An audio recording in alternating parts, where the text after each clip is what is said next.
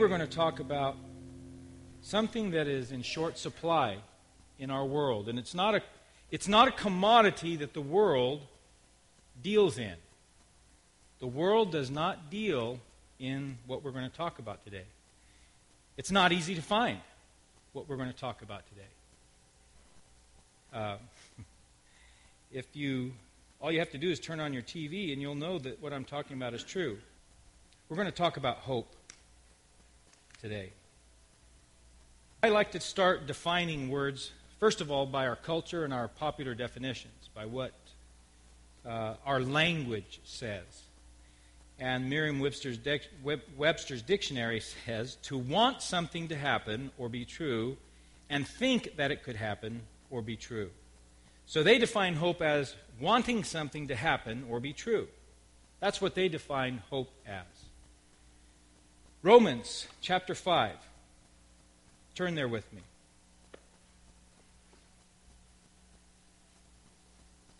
Romans chapter 5, verse 1. We're going to read the first seven verses. Romans chapter 5. How many of you remember that song from the 70s? Therefore, being justified by faith in God, we have peace with God through our Lord Jesus Christ and the Son of God is shed abroad in our hearts by the Holy Ghost, which is given, which is given unto us, unto us, unto us. That song is written out of Romans 5. Join with me as we read in verse 1. Therefore, being justified by faith, we have peace with God through our Lord Jesus Christ by whom we also have access by faith into this grace wherein we stand and rejoice in the hope of the glory of God.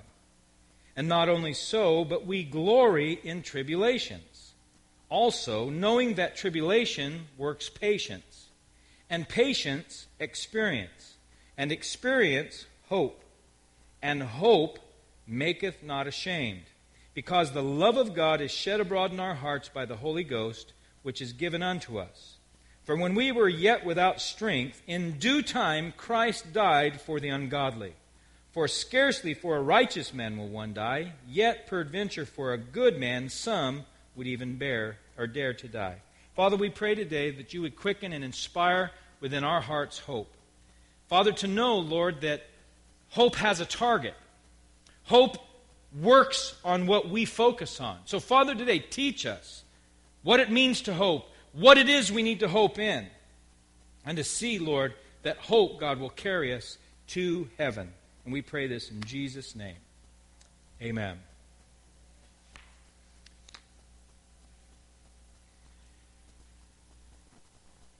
Hope.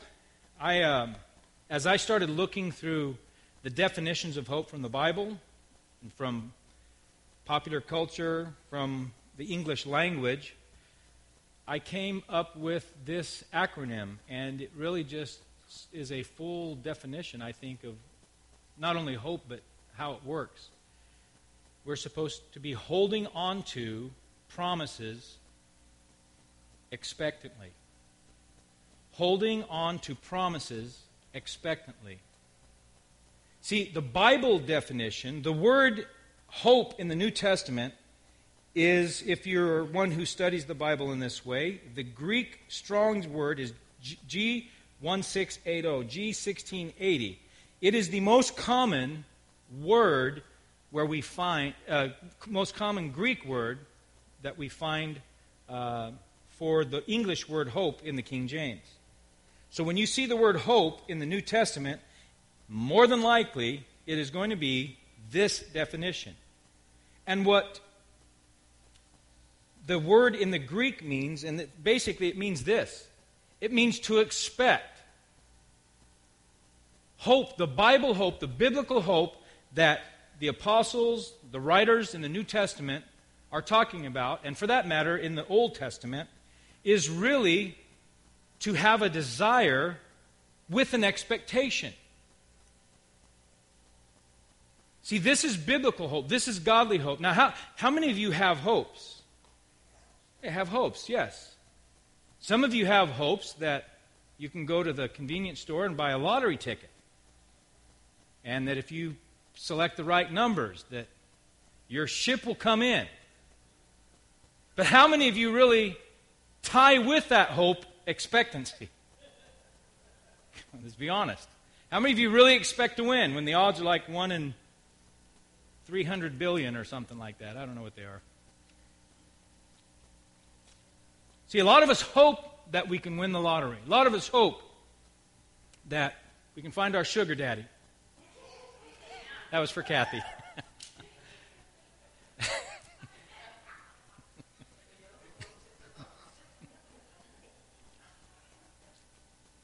I preach one message a year just for Kathy.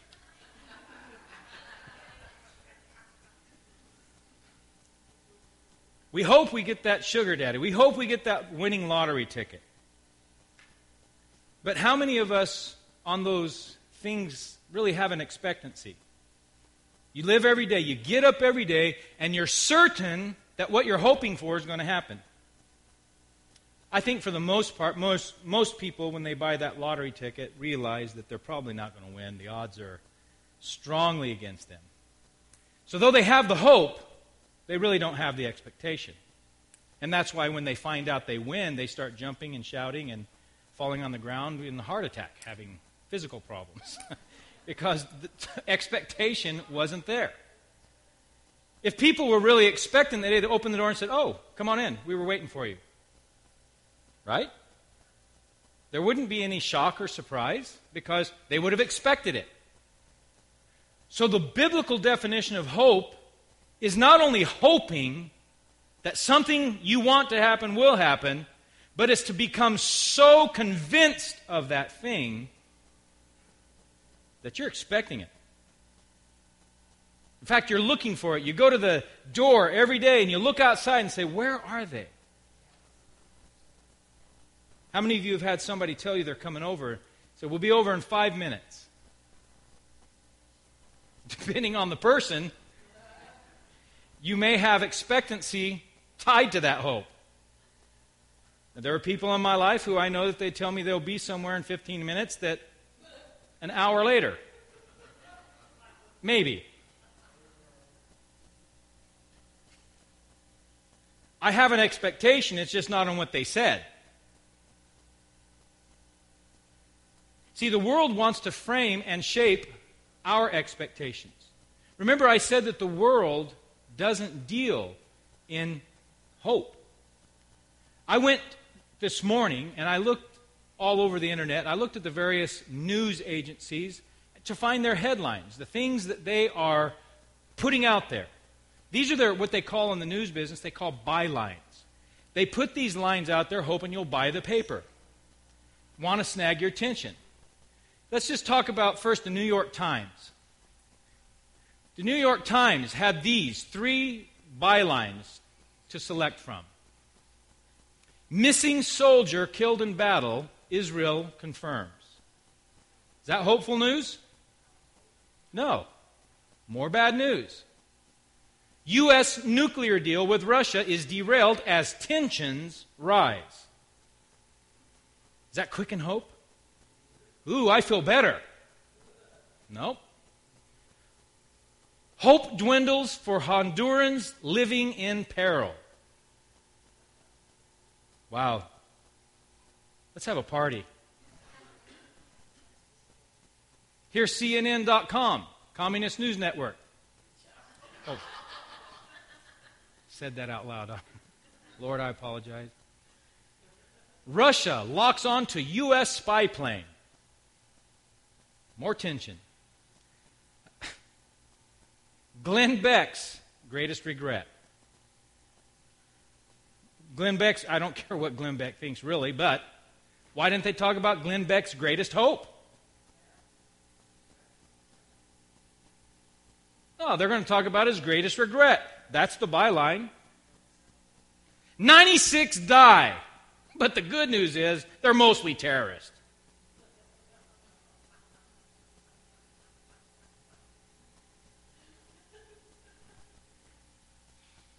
NBC News. Poll says most voters say Congress, and I didn't. I had a typo and I didn't Congress. That's my own. Yes. My uh, editor didn't catch that. It says that Congress has been unproductive. Well, there's a huge shock.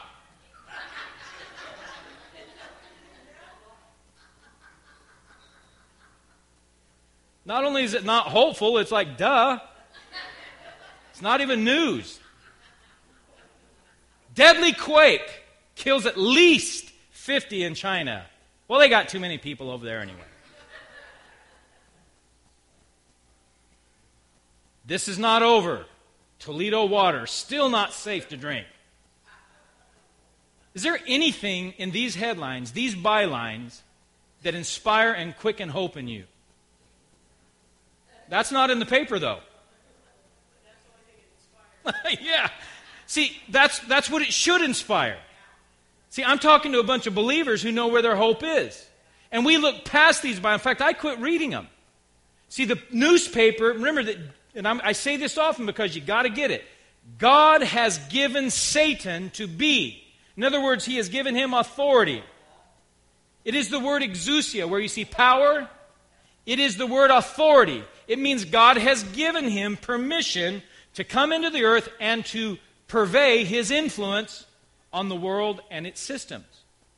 Our systems in our world are fashioned, formed, dictated by Satan. The press, the media, look at it. Do you find anything in any of the popular press, the popular media, that inspires true hope? No. The best hope they can give you is that there's a cure for cancer in the future. It's on the way. It's been on the way my whole life.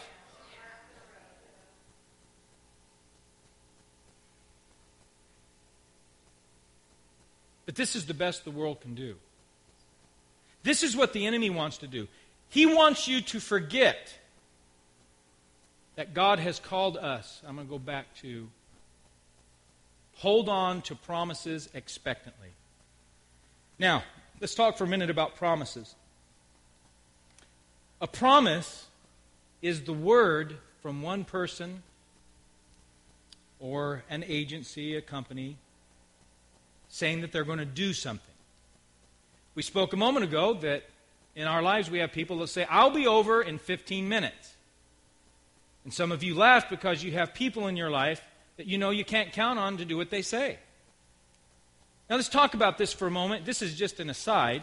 But how important is it as a believer to live up to your word, even when it's something as small as that? It's, it's really a big deal. It's really a big deal. See, remember, there's this thing, this message that I've never gotten the body of it to, but God gave me the title 30, 25 years ago The Paradox of Small Things. God says, if you're faithful in little, I'll give you more. He says, in terms of the negative side, beware the little foxes that spoil the vine. So the little things in our life are those things that will either make us or break us. So how important is it for you to honor your word? Don't just throw it, I'll be there in 15 minutes, and have no real thought process. Can I even do that, first of all? Can I be there in 15 minutes? How many of you have waited for somebody, actually took them at their word? And you said, okay, I'll wait for you because I've got 30 minutes till I've got to leave, that'll give me 15 minutes for you. And then you wait and you wait and you wait and they don't show up. I've been guilty of doing this. I've been guilty. Oh, I'll be there in a little bit. Well, people have now learned to gauge my little bit as meaning something really big. Because a little bit turns into an hour or two. I've had to do that. But God started checking me on this. The promises that we make matter. The Bible says, let your words be yes and no. Anything mer- further is folly, the Bible says. And man, am I guilty of that. I have been so guilty of letting. The Bible says that we're ensnared by our words. How many of you say things like, oh, that'll never happen? Or, Oh, I hear you got the sniffles. Yes, it's my summer cold. So every year I've got a little space in my life where I'm ready to receive Physical infirmity. Yeah, this is my summer cold.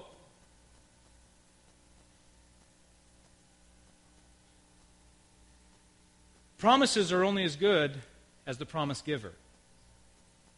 How many of you have ever bought a product and said, What about the warranty? What about the guarantee? Well, the guarantee is only as good as the company. If the company's only been in business a year, I'm not going to put a whole lot of stock in that warranty because I don't know if they'll be here next year. When you consider that the majority of businesses fail in the first year, very few make it. They say if you make it to the third or fifth year, I can't remember the actual statistic now. If you make it to the third or fifth year, you actually have a chance of being a long term enterprise. So I'm not going to put my hope in a company that's a year old. When I buy the product, I'm going to buy it. No, I'm gambling here.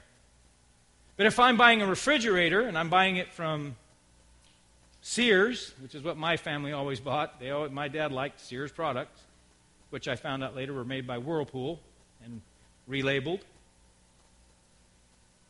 Well, then, if they give me a warranty, I'm going to expect, I'm buying that piece of equipment expecting that if something happens, they're going to honor what they say. So as I pay that price, I'm willing to pay that price because I know that along with it comes a certain degree of confidence that this thing is going to, if it doesn't perform well, that they'll take care of me. Why is it that I have that confidence? Because the company has been around for my whole lifetime and, and more. And I've known other people who have owned these products, and if they've had the, pro- the problems, the, they honor their warranty. So the promise is only as good as the promiser. Now, a lot of people in the church, they have hope, but really it's the same kind of hope they had when they were in the world. They really want it to happen, but they're not living every day like they're expecting it to happen.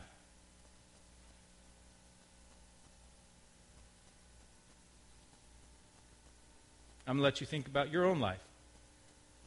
Think about your life. What do you hope for out of being a Christian? What are you hoping for? What is it you think is going to happen in your life because you're a Christian? This is really important. Think about it for just a minute here. Take a little time and think about why do I continue? Why do I come to church? What am I really hoping? And get honest about it. Is it your sugar daddy? Are you hoping that God will give you that man or that woman? Think about it, because sometimes, folks, these become our focal points. In this modern era of Christianity and televangelism, and the doctrine, the false doctrine of prosperity, we are inclined to believe that God is our sugar daddy. We come to Him like a spoiled child, expecting Him to do what I want Him to do. And when He doesn't do what I want Him to do, then I may throw a fit or I may quit. Either way, I'm an empty cloud that produces no rain, like the Bible says. I have no value to the world. I have no value in the kingdom because I have misplaced hope. What is it? Think about it. What are you what is it that your God hasn't done in your life and it really depresses you? It really brings you down. It causes you to doubt. What is it? And we all have them. What questions go unanswered in your life? God isn't stepping up to the plate and doing anything about it. What is it?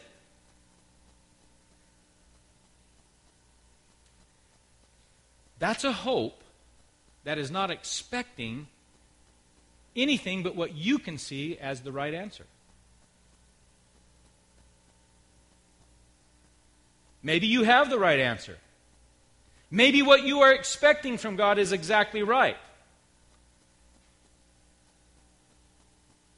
But what about the timing?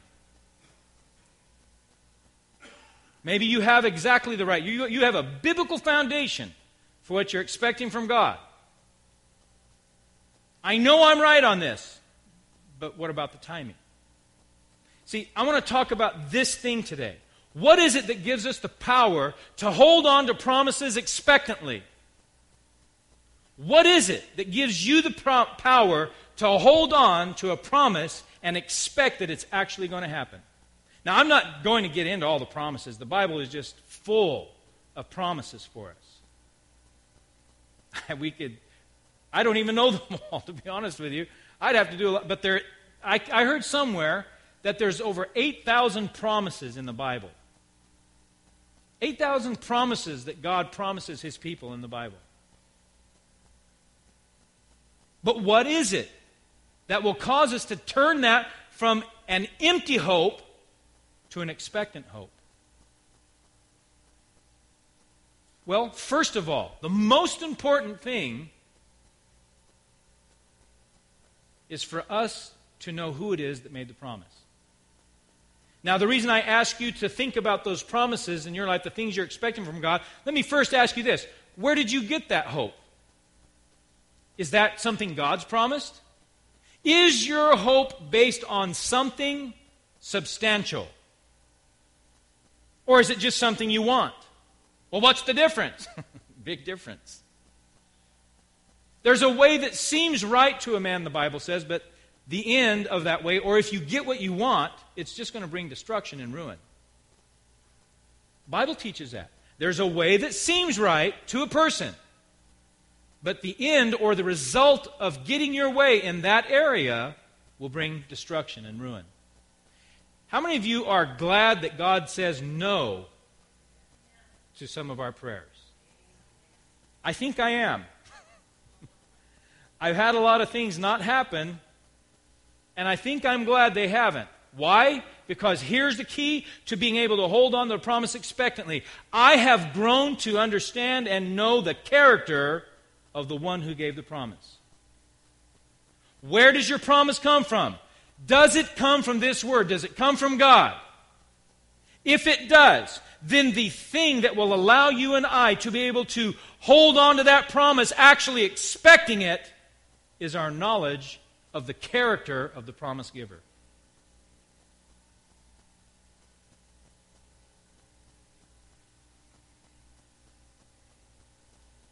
So, how well do you know God?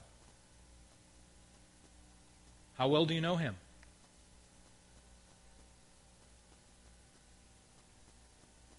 Why is it important for us to purposely and intentionally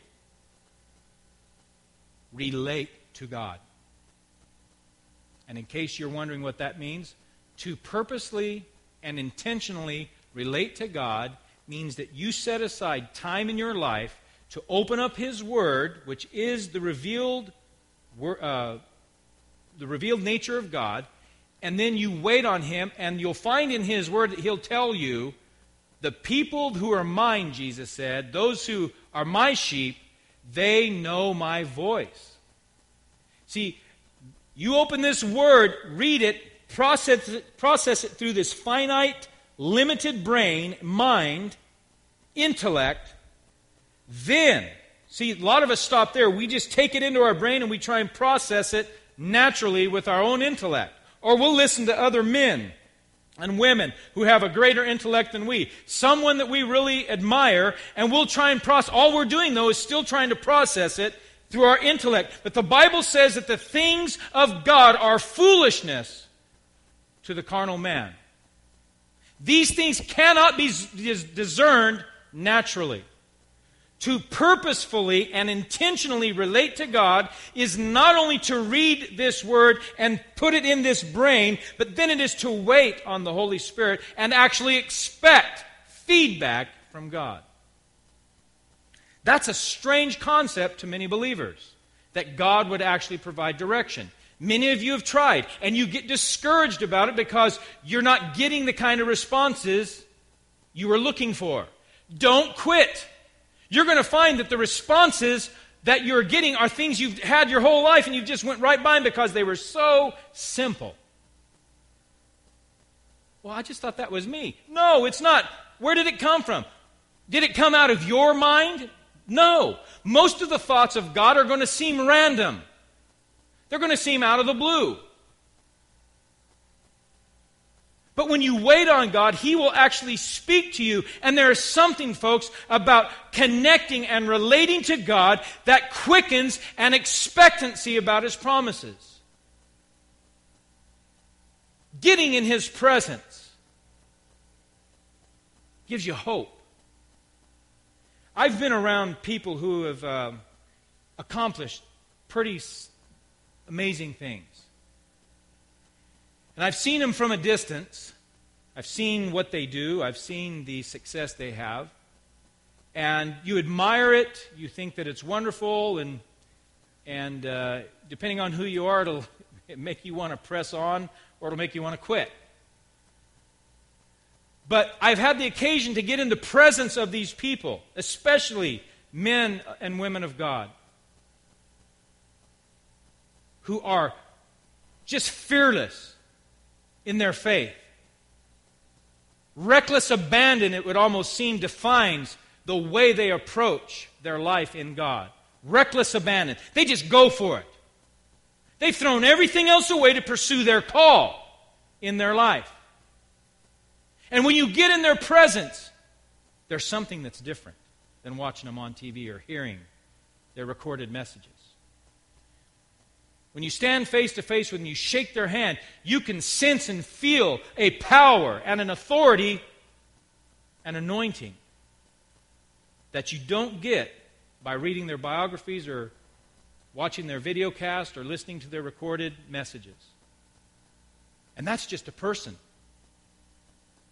That's just a person. It's an entirely different thing to get in their presence. I'll tell you, I've gotten in the presence of some great people, and it inspires.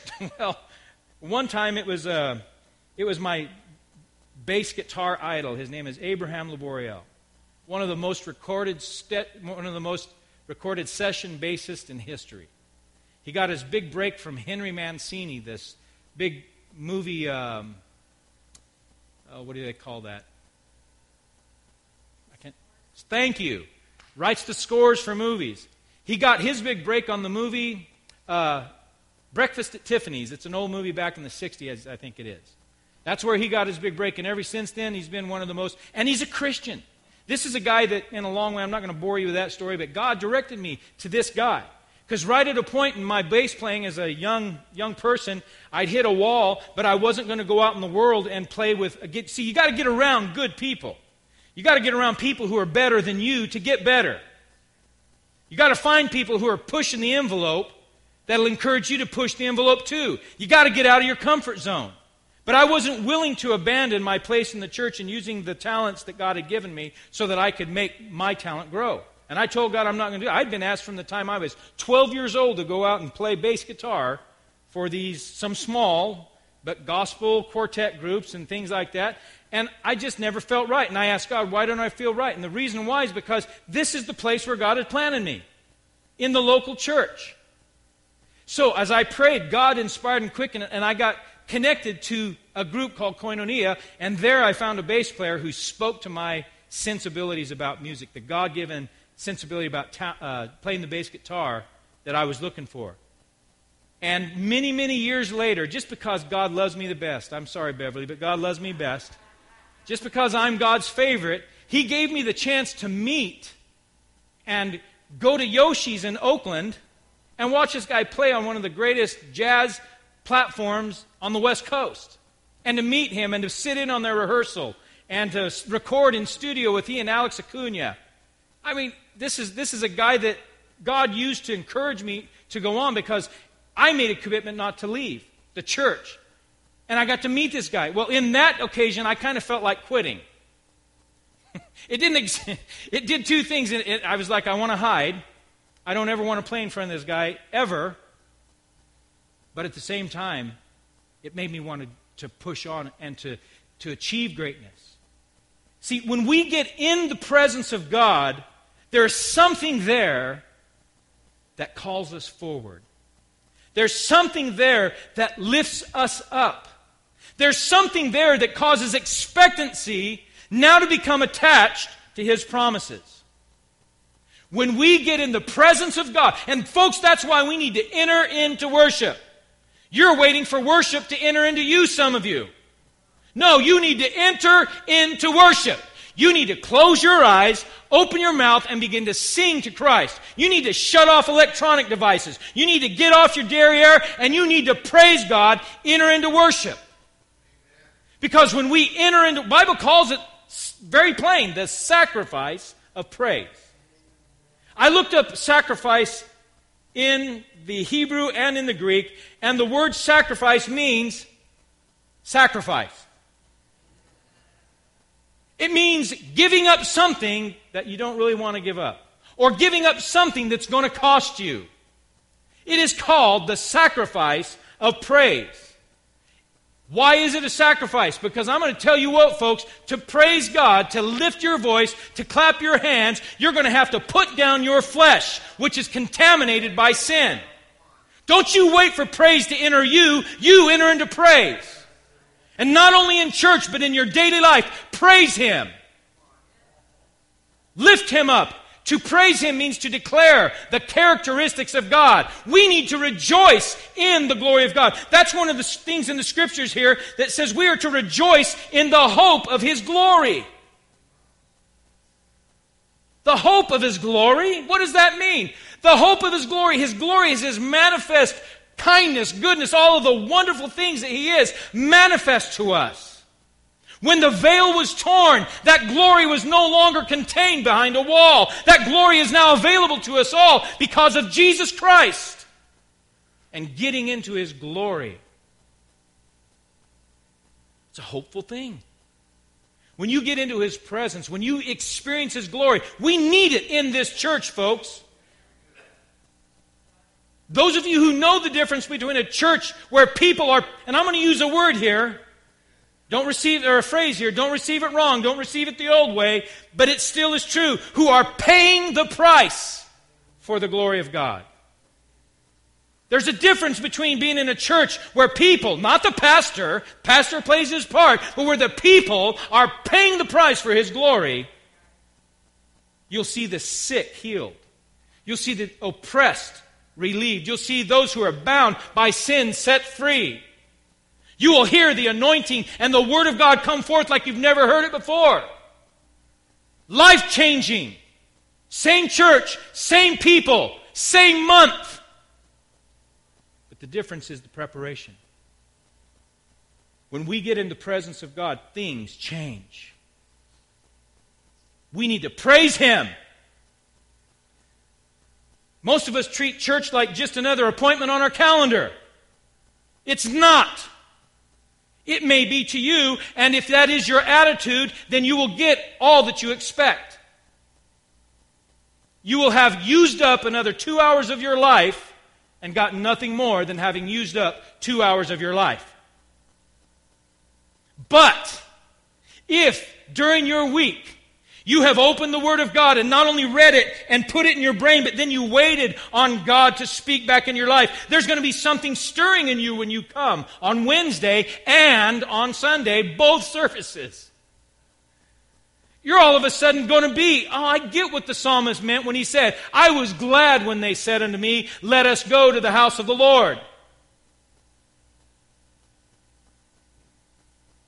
You know, the difference is just attitude attitude, the Bible says this bad company corrupts good character. Bad company corrupts good character. Who you spending time with? Don't look at your husband and wife. Say, uh-huh, I knew it. No, that's not what I'm asking.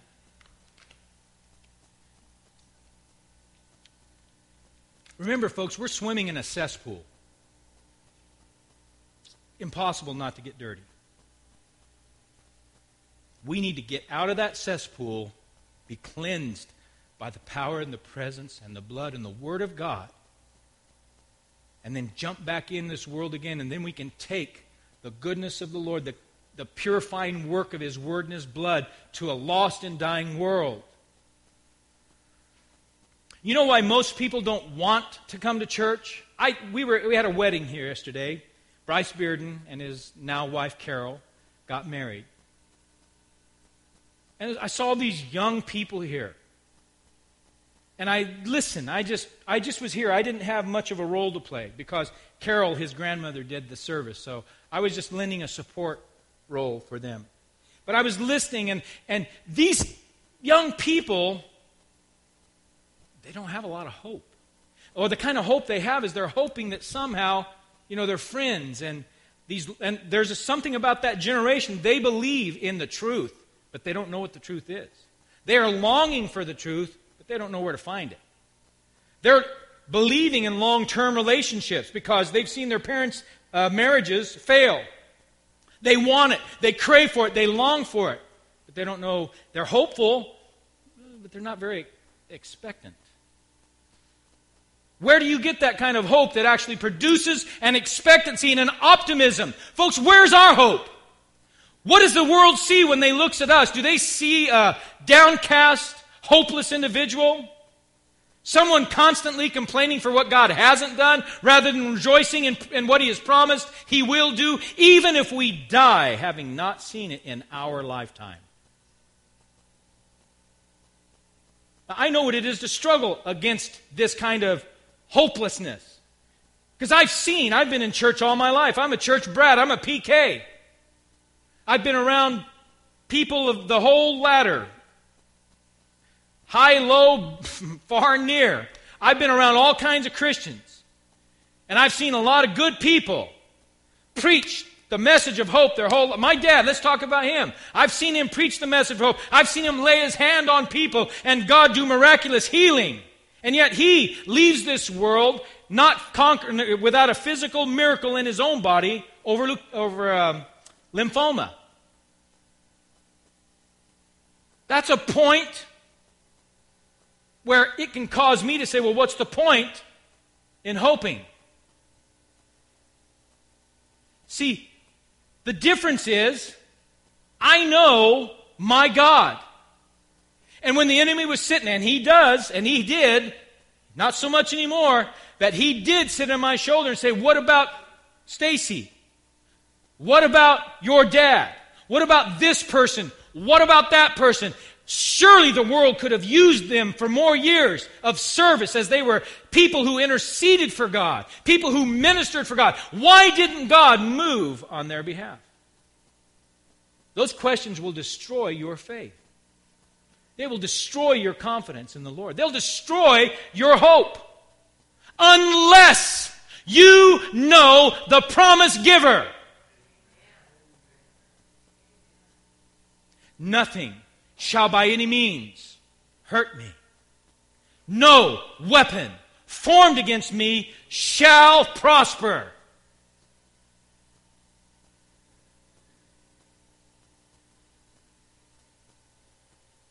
Where's your hope? I asked you earlier to think about the things that haven't happened. Let me ask you this are those things pulling you down? Are those things causing your faith to waver? Then you're focusing on the promise more than the promiser. You need to focus on the promise giver, not the promise. Remember, I said we're good and we are maybe on good ground holding on to the promise that we're holding on to, but we're not good with God's timing.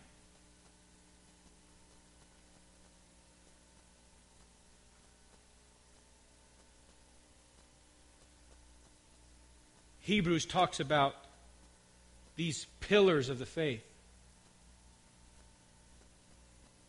It said some of them believed and never got to see the promise.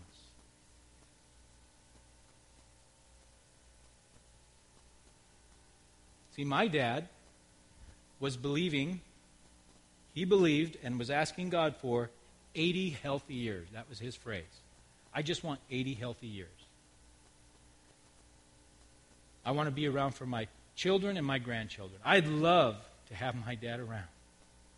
Boy, I could use it. Seems reasonable.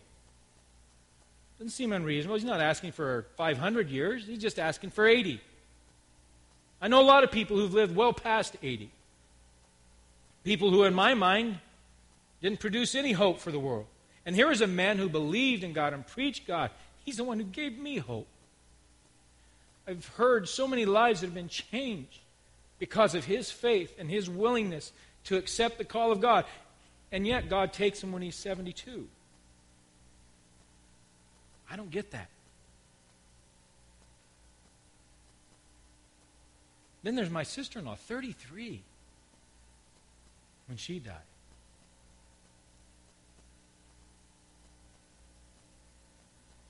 Do you know what gets you past all that? Is the fact, well, I know my God. And though I don't understand, I don't understand. See, the other thing that you may not understand for my sister in law, God gave me a faith. I was certain. There was, I had a faith, and I don't, this is another thing that if I still care when I get to heaven, perhaps God will tell me, but I had a supernatural faith over a course of a year or more, and I was absolutely convinced. God gave me a bold faith. And I took that bold faith to believe. I took it. God never gave me a promise, but I had a faith. And I took that faith to mean that God was going to heal her and lift her up. When they finally made the decision to take her off life support, I was, everybody in the room was broken and down and crying. It was sad, but it, I was not sad. I was not sad. I was expectant. When that we started watching that the heart monitor and the respira- uh, the measuring the number of breaths and the O2 levels and all that, I was expecting just to see. I don't care how far down it went. I expected to see it rise, and I expected to see her rise up out of that bed whole. But she didn't. That song that we sing from time to time called, it's actually called When I Pray, but most people think that it's called I Find Grace. That song was born at 3:30 in the morning after she died. Because there are times when I feel overwhelmed and there's no one I can tell and I feel so all alone. But it's then I hear your spirit say that God has that God has made a way through Christ to come before his throne by faith alone. I come before the Father and I'm known. Hallelujah. By faith alone, we can go to the Father and we're known. And guess what? We'll find grace. No matter what we need, the Spirit intercedes. When we fall on our knees and pray, we find grace no matter what we've done. Hallelujah. That's our God. See, the key to expectant hope is knowing the promiser. And I'm not talking knowing about him. Got to know him. How many of you like doing business on the internet better than being able to go to a local merchant, somebody you can shake their hand, look in their eyes, and then buy their product or service? How many of you like doing that? The internet. You guys prefer the internet? How many prefer face to face? Enough said. We need to do business face to face with Jesus.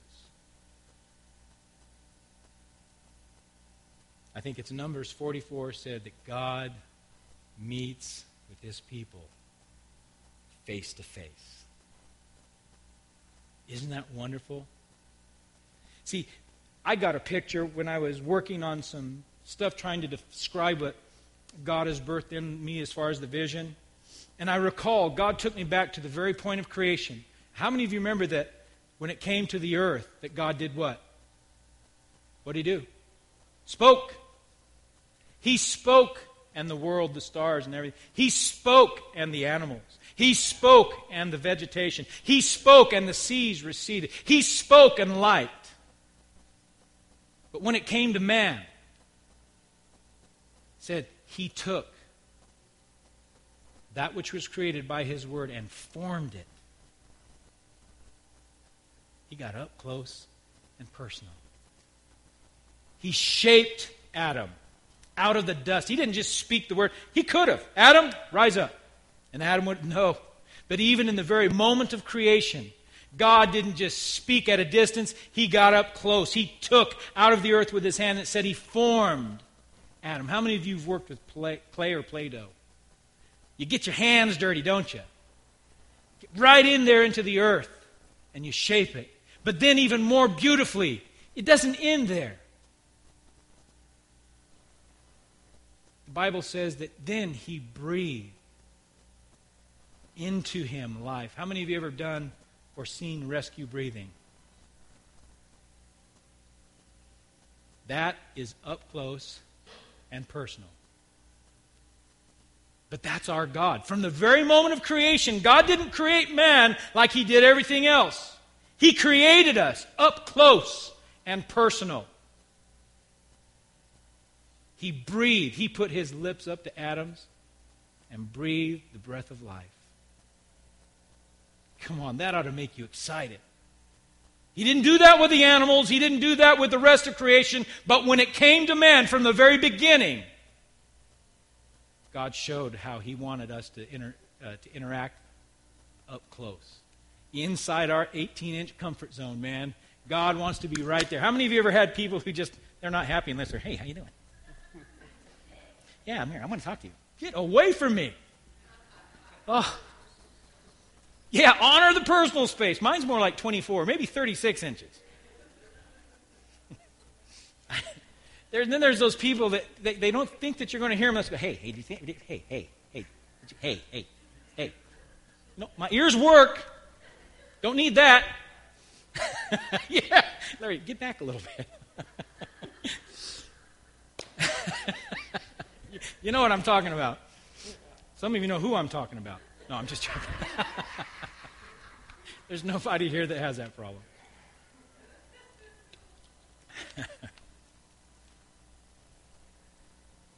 but God, He can come in my space anytime. I love to feel the caress of His cheek against mine. One of the most intimate things that a husband and a wife can share is just the fact that they are allowed into that comfort zone. That comfort zone, by the way, is not some hypothetical ideal, it's real. It's been tested over and over again. We have a comfort zone. When people get inside that, and it varies from person to person, but there's a place where you get inside that and I haven't given you permission, my defense mechanisms go up, my blood pressure goes up, my awareness goes up. But there are certain people who have permission. In fact, not only permission, I look forward Come on in here. There's enough space for the both of us. And that's the way it is with our Lord. From the very beginning, when He created us, He created us in our face. He didn't just speak it, He touched us. He put His lips up to ours and He breathed life into us. And if we will get to know the promiser, we will hope expectantly. We will hold on to the promises of God with expectation. We won't just sit back and hope that perhaps maybe one day it'll happen. Every day we're going to go to the door and we're going to look. See, one of the things that is a sign of our time, the Bible says that people will say that, well, the Lord delays his coming. Things are just as they've always been, even the same as my grand. I heard my grandparents talk about the return of the Lord. And so, you know, they quit going to the door. The ten wise and the ten, or the five wise and the five foolish versions is a parable of some people who give up on their expectant hope. Folks, we have the promise of an expectant hope in Jesus. But our confidence in our ability to have that kind of expectation where we continue to look every day comes in knowing the promise giver. Amen? Let's pray. Just turn your hearts to God right now and talk to Him, will you?